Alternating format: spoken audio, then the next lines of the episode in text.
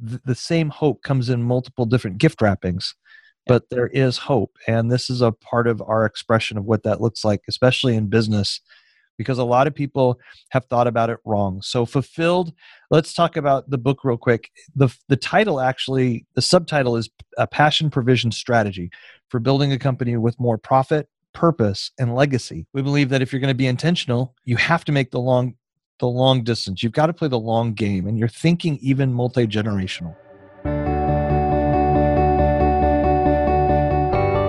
This is the Better Wealth Podcast with Caleb Williams. Hey, so a confession is I've never done a couple interview, meaning like you guys are the first, so don't mess this up, all right? No pressure. Sheesh. Catherine and Michael, welcome to the Better Wealth Show.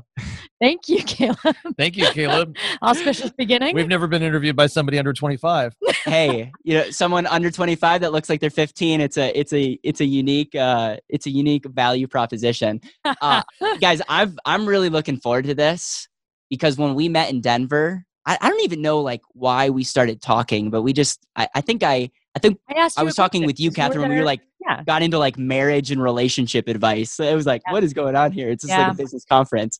But that's why you guys are so special, because you are raw, authentic. You've gone through an insane journey in business and in life. Your book, Fulfilled, is something that is like that message has never been more relevant. I love it. And so I just want to get your guys' story. What the best cliff notes. Everyone watching this, I want them to read your book. What is it like about like that book is thick. There's some pieces in there that I think are going to be so relevant.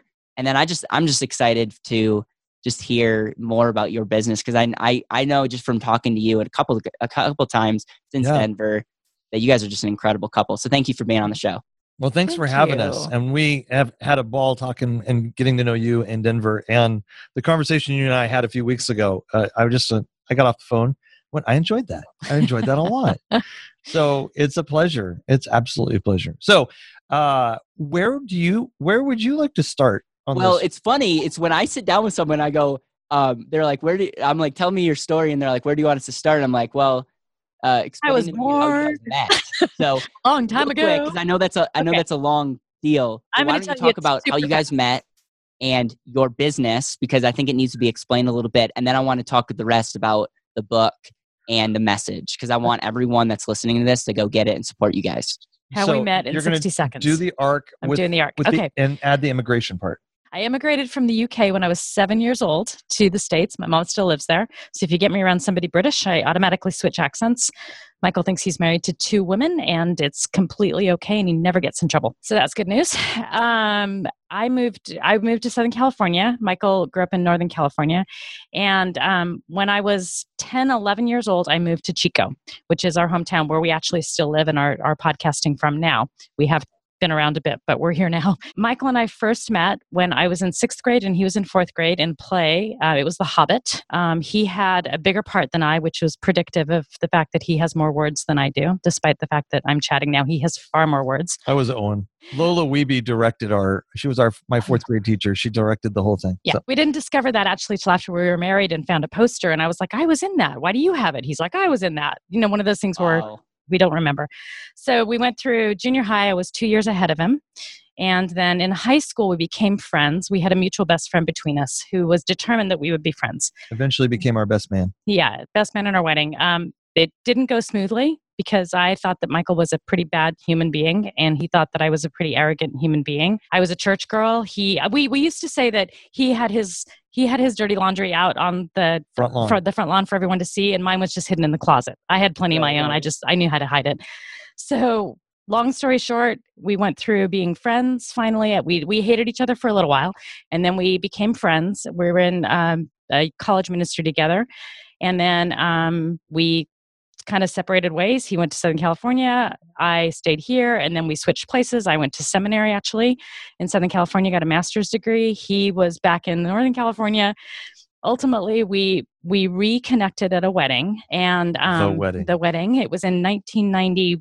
Oh boy! And yeah, 1991. And I before you were born, probably. Yeah, I was gonna do the math, but I was gonna spare you guys. Now you're the same age as our daughter, so I know it was before you were born. So 1991, it was the fall. We reconnected, and it was like love at first sight. It was instant. It was mutual. And all I could think to myself when I went to bed last night was, "It's Michael Kevin Redmond. What the hell is wrong with me?" Right? Because this doesn't, like, in no world is he the guy I'm supposed to marry. I'm supposed to marry like a professor or someone that, because I'm about to finish my master's in New Testament theology, by golly. And this is not my guy. He's got dirty hands. And I traveled the world unconventionally. He did. He was working for a company where he had to work on paint machines, and his hands were stained with ink. Long story short, it was like, our eyes were opened. It was sudden. Love at first sight after knowing each other for 10 years. Yeah. So I fell in love, got married, went into, actually both went into church ministry and both were pastoring.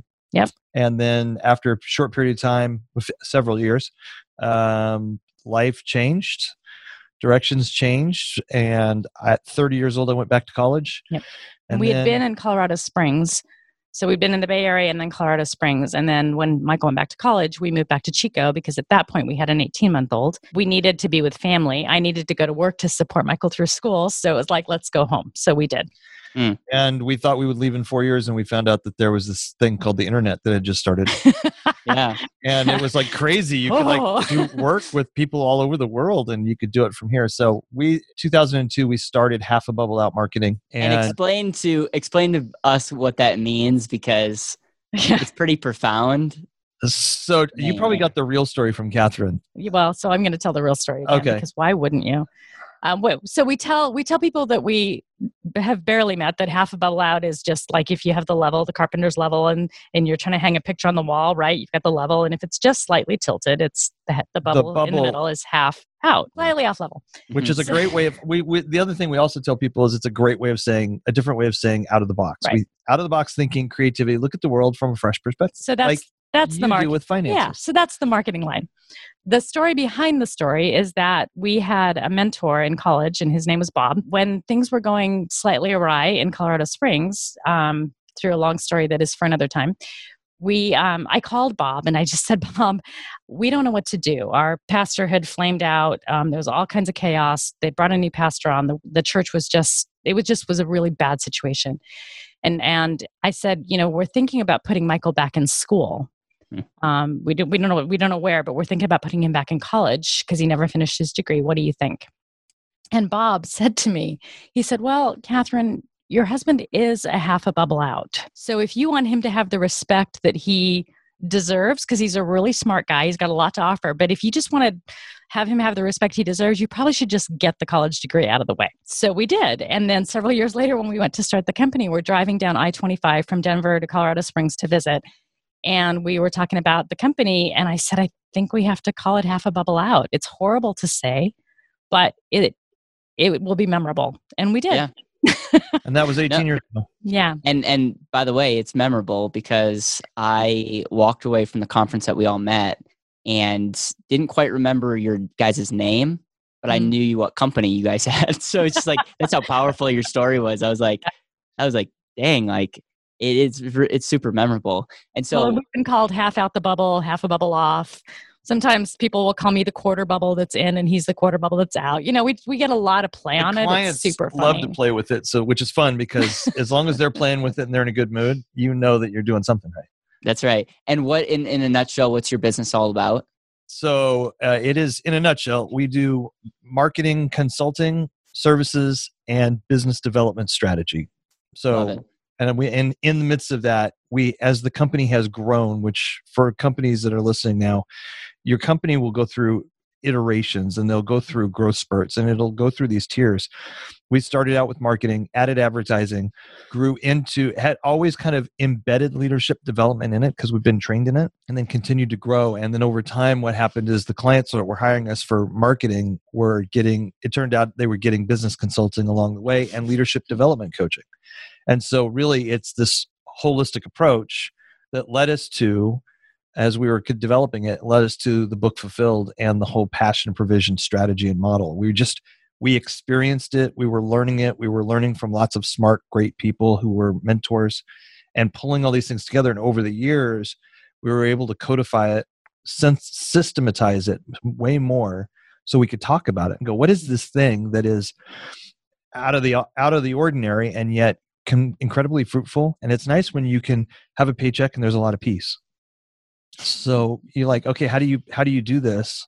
And how do you build a business like that? And over time, it led us to Fulfilled and Passion Provision Strategy and what we do. You know, I can relate a lot of what you're saying because at Better Wealth, yeah, we actually think outside the box or Half a Bubble Out. We could maybe have like a Half a Bubble Out financial section. Right. Of what you're part of our tribe.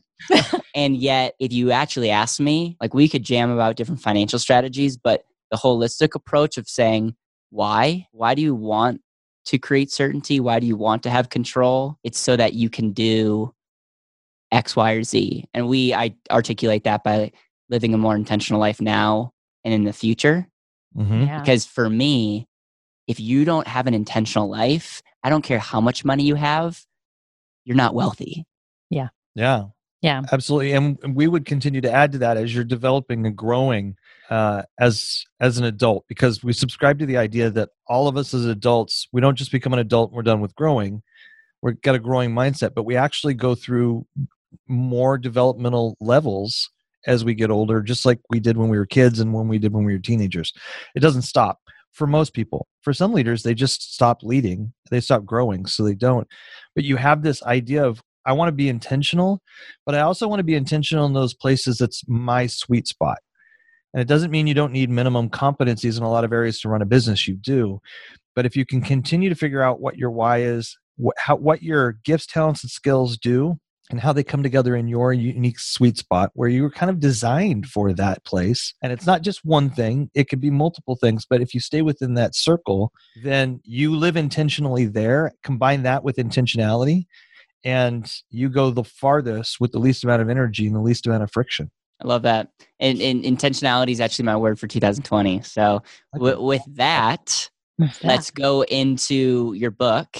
Talk about why you came up with the title, and actually, like, guys, this is a meaty book. So like go into like some of the concepts of like break this thing down, because I think you killed it with the title.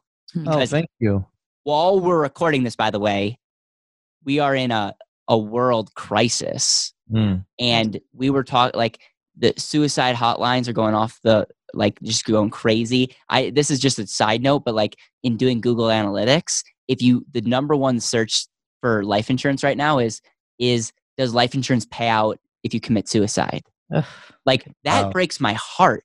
I'm like, so in a world where there's just total chaos, you guys are coming out with a book called Fulfilled. What interesting timing. Right? Yeah. One that we couldn't plan at all. Yeah, there was no world crisis of this magnitude when we started the book. So it is really interesting timing. We really debated, like, is it an okay time to come out with this, or does it feel weird? Yeah, we went back to even though we had the date planned and everything else, it was movable. It wasn't concrete. And we really talked a lot about that, and with our publishers about what would it look like to push it forward. And as we just kept seeking, we believe in getting wise counsel. We believe in having advisors, and we have multiple arenas and people that we just trust. And so we just started putting the feelers out, not only with our publishers, but with those folks. And we just kept getting a unanimous, now's the time. So, because we didn't want to be offensive. We didn't want to be, as some people say, tone deaf in this market. But we want to bring that there is hope. The same hope comes in multiple different gift wrappings, but there is hope. And this is a part of our expression of what that looks like, especially in business, because a lot of people have thought about it wrong. So Fulfilled, let's talk about the book real quick. The title, actually, the subtitle is A Passion Provision Strategy for Building a Company with More Profit, Purpose, and Legacy. We believe that if you're going to be intentional, you have to make the long distance. You've got to play the long game, and you're thinking even multi-generational, but you've got to play the long game. And if you're doing that, you're thinking about how you're going to make the world a better place, not just your pocket, not just your family, not just your weekends, but how can you figure out that sweet zone where you're living into your purpose and you're leaving a legacy that matters and improves the life of other people and the quality of life. And for us, even improves our relationship with God. So for us, if we go kind of all the way back to like where this concept came from, you would find Michael on an airplane flying with me to see my mom in Northern England and reading a book called The Coming Jobs War. Clifton. Jim Clifton. Sorry. He was the Gallup. Yep. Gallup. He's the CEO of Gallup.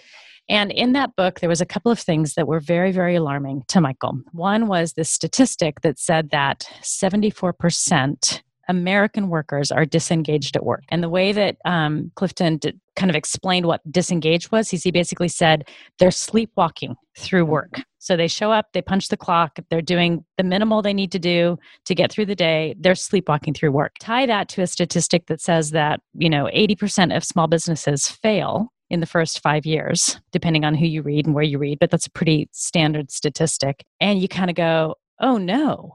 So you have all of these people who want to start a business. They have a dream. They have a vision. They're putting themselves out there, and 80% of them are going to fail.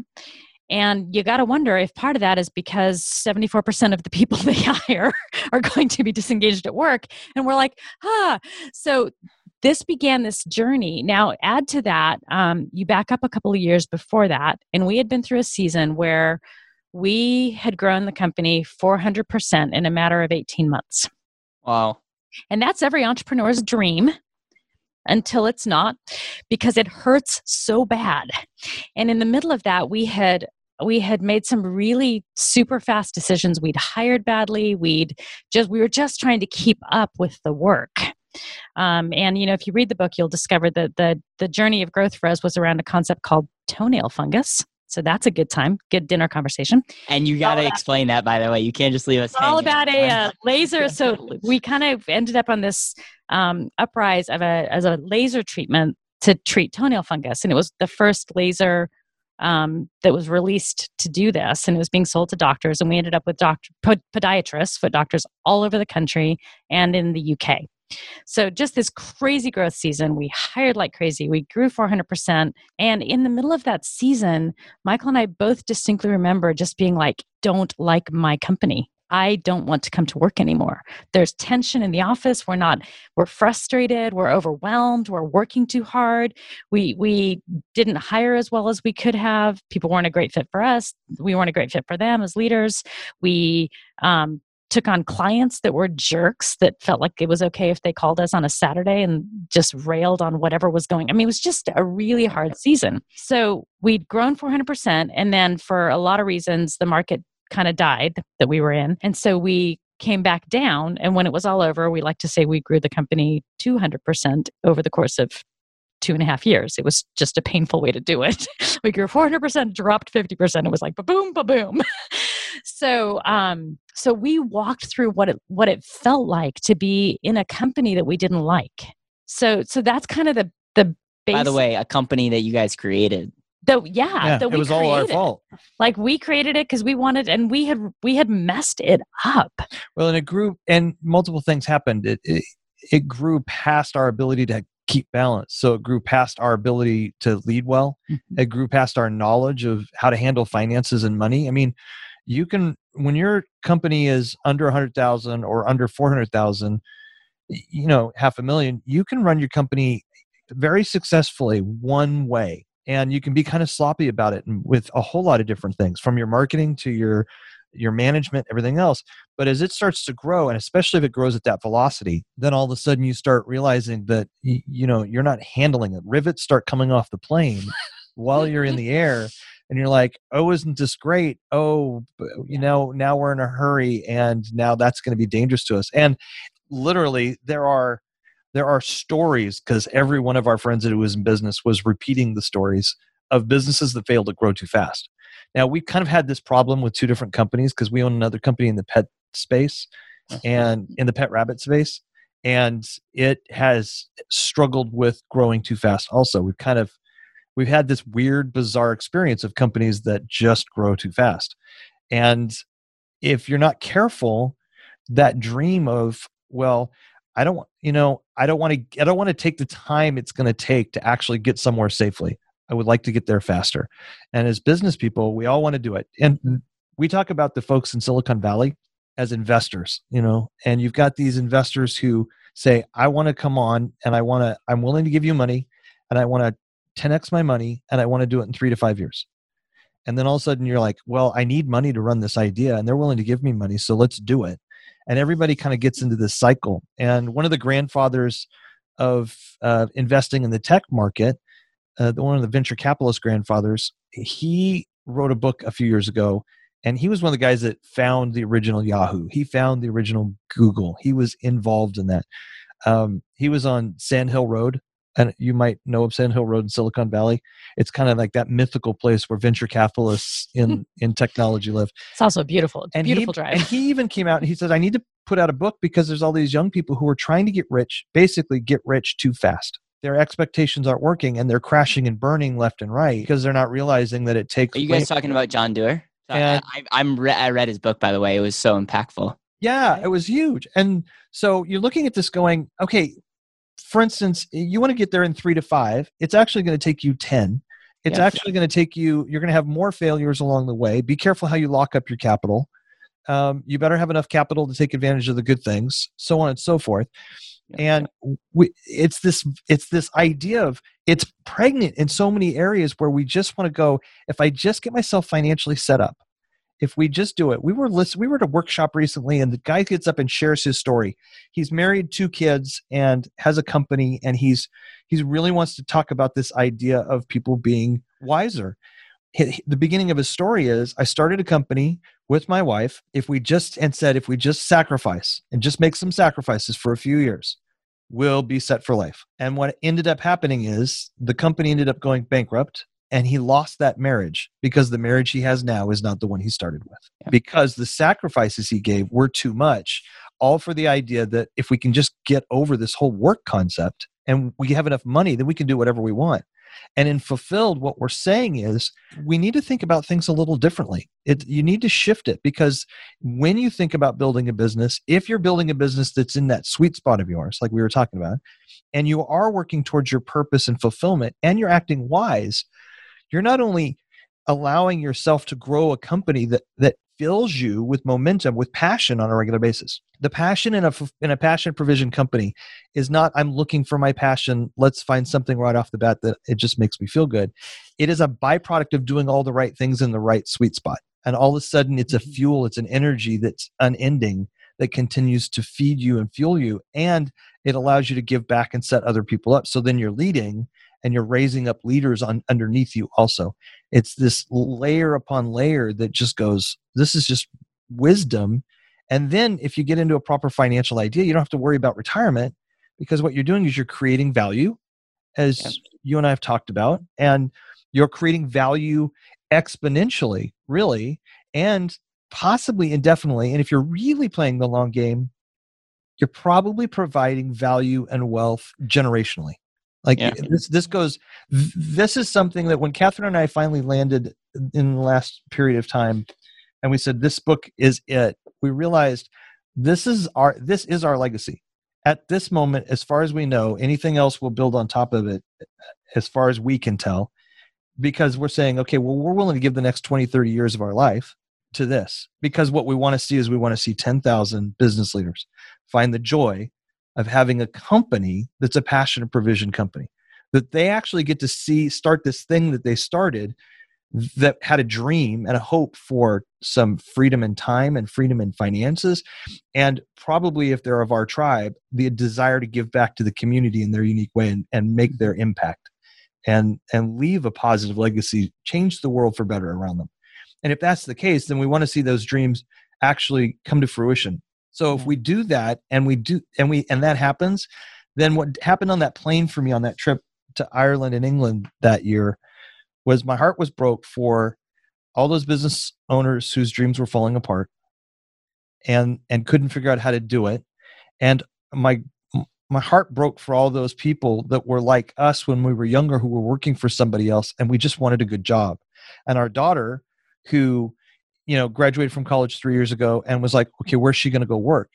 Strangely enough, she ended up coming home to work for the company with our team, but that wasn't planned. She was going to go work somewhere else. Where's our daughter going to find a passion provision job? So if we can help right now, teach and train 10,000 leaders who are either unfamiliar with this concept at all and need to start from the ground zero, or are already familiar with it and buy into the idea and they want help maturing and growing and codifying and developing a passion provision company, because we believe that with that, you're going to impact hundreds of thousands of employees, people who weren't called to start a company, but they have a life, they have dreams, they have a family, they have a community they impact. And quite frankly, as we've talked about recently, even more, we're realizing that if we can create a company, help people create a company that's a passion provision company that has passion provision employees, then what happens is those employees go home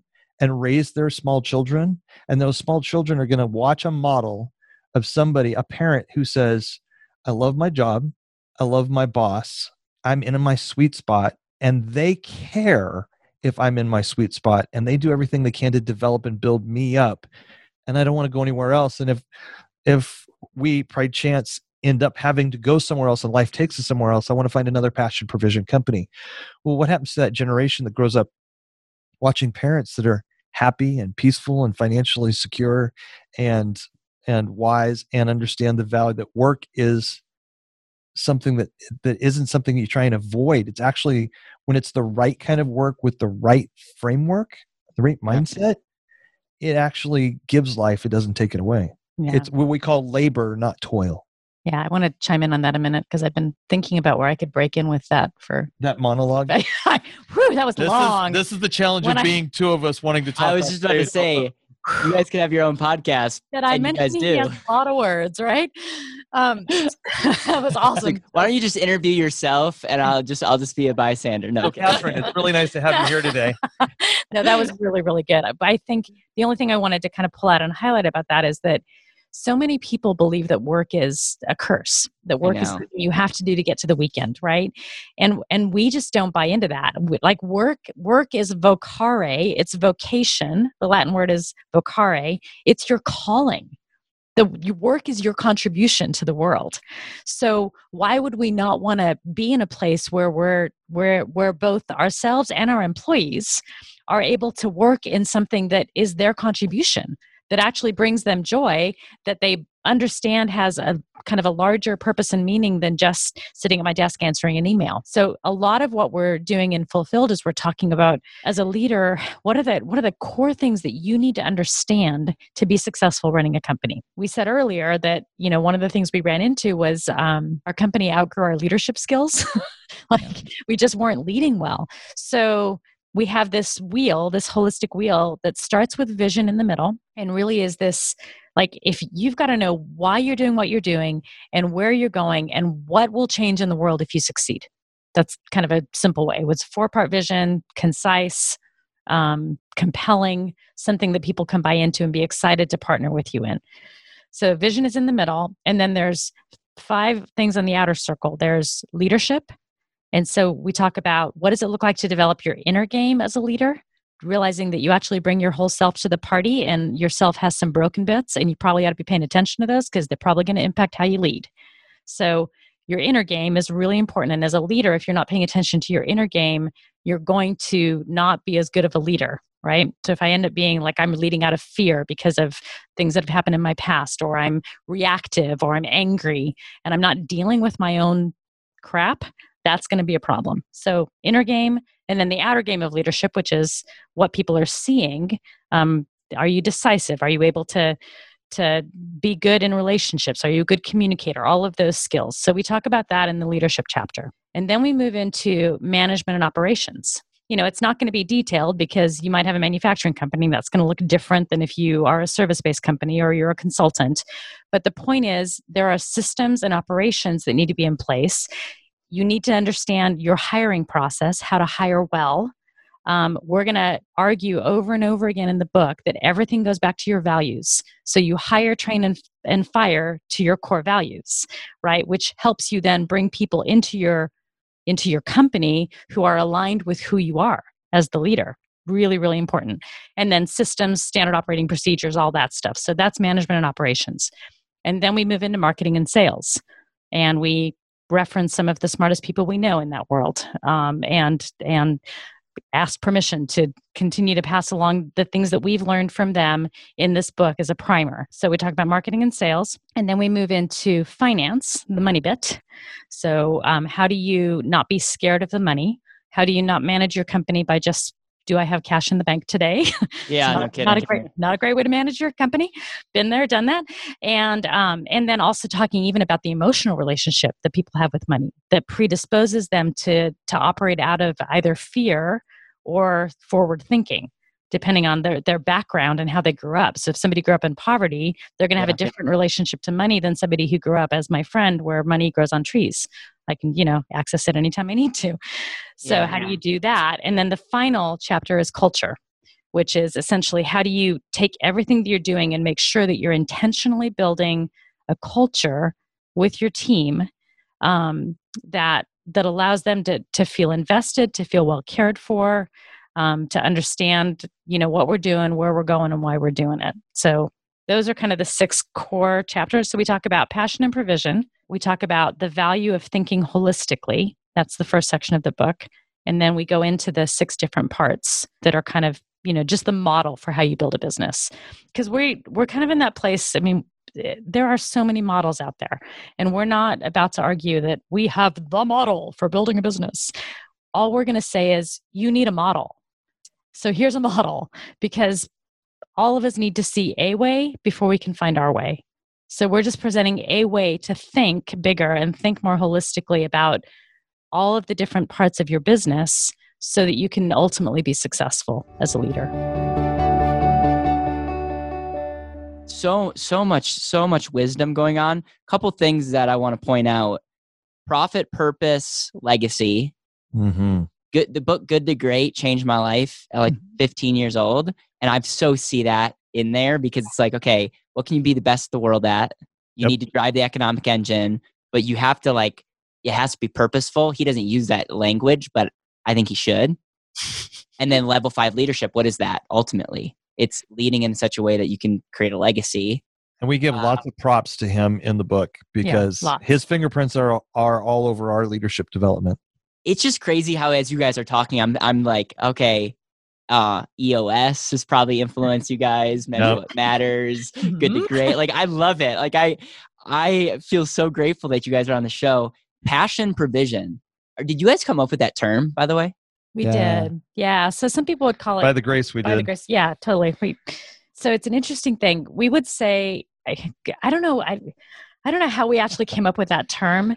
We know what it's like to be living in your passion, but have no money, right? We're in ministry. We're in ministry, and we started a company, and it took a couple of days. Yeah. Well, and so the passion provision term, short explanation on that. First of all, we're marketers, right? I mean, that's just kind of part of how we tick. How are you going to, and we're educators. And there's a great quote that basically says something to this effect. If you don't know the difference, if you don't know how similar education and entertainment are, you don't know anything about either. Yeah. Because they both, education and entertainment, both have to go together. So you engage the mind, you gauge people. And so we were looking for what we call mouthfeel. It's got great mouthfeel. It kind of rolls off the tongue well. What I realized is we needed, the provision is the term we use that you would see in a ship, a journey across the Atlantic in a ship. In the old days where you had to go to ports.